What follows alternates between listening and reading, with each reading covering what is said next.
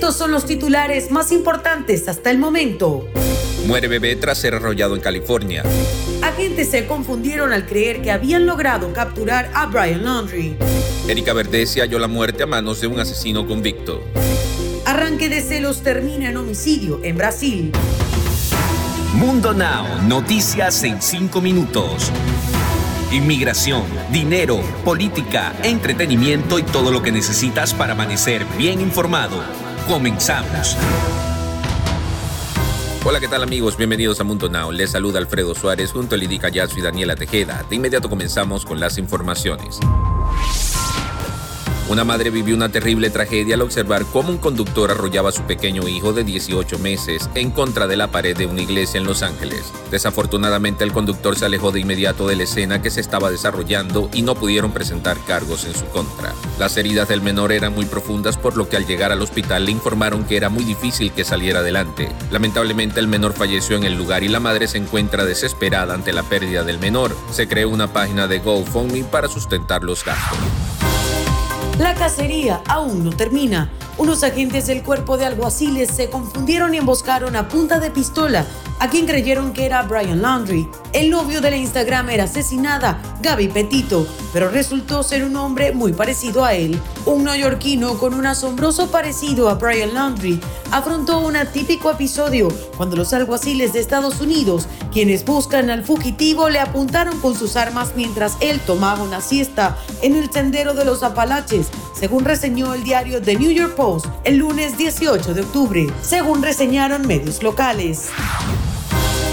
Al parecer no se regeneró como la justicia esperaba. Un asesino convicto salió en libertad condicional de una prisión en Florida y ahora, un año después de volver a pisar las calles, terminó matando con un destornillador a una mujer identificada como Erika Verdesia. Citando la policía, el diario New York Post reportó que Eric Pearson, de 54 años de edad, un residente de Florida quien fue condenado por el asesinato de un adolescente en 1993, confesó recientemente haber apuñalado a una mujer hasta la muerte con un destornillador después de ser liberado de la cárcel. Escalofriante crimen conmociona a una comunidad. Un latino aparentemente celoso correteó a un hombre en plena calle hasta que lo alcanzó y mató a puñaladas, luego de que lo observó charlando con su esposa.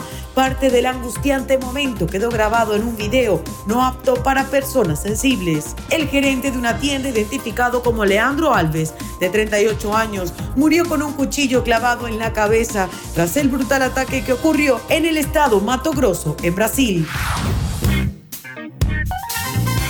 Y ahora es momento de que se pongan al día conmigo con las noticias más actuales en el mundo del entretenimiento.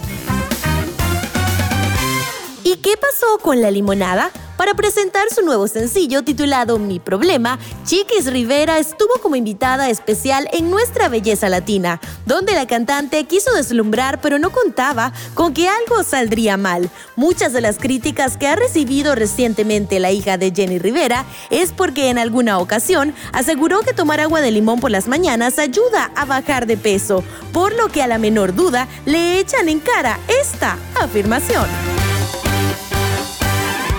En otras noticias, con el corazón abatido y triste, horas después de que se diera a conocer el sensible fallecimiento del reconocido director mexicano Felipe Calzas, a los 84 años de edad, Sebastián Zurita, hijo de Humberto Zurita, comparte un emotivo mensaje. A más de dos años de la muerte de su madre, la actriz argentina Cristia Bach, el actor con destacada participación en la serie El Juego de las Llaves, enfrenta un duro momento en su vida y no dudó en abrir su corazón en redes sociales.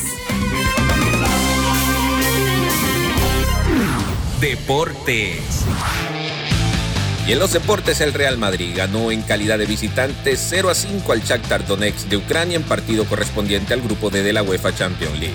El brasileño Vinicius fue uno de los elementos más destacados en el juego, al anotar dos goles y dar una asistencia. De esta forma el Real Madrid se mantiene con las aspiraciones de avanzar a la siguiente ronda ya que tiene seis unidades en el grupo D y ahora se concentra en su siguiente compromiso en contra del Barcelona el 24 de octubre en el llamado Clásico de España. Y hasta aquí las noticias más destacadas del día. Les recuerdo que pueden ingresar a www.mundohispánico.com para más información y también seguirnos en todas nuestras redes sociales. Nos vamos como siempre con una frase de Mundo Inspira. Un hombre grande siempre está dispuesto a ser pequeño. Chao, chao.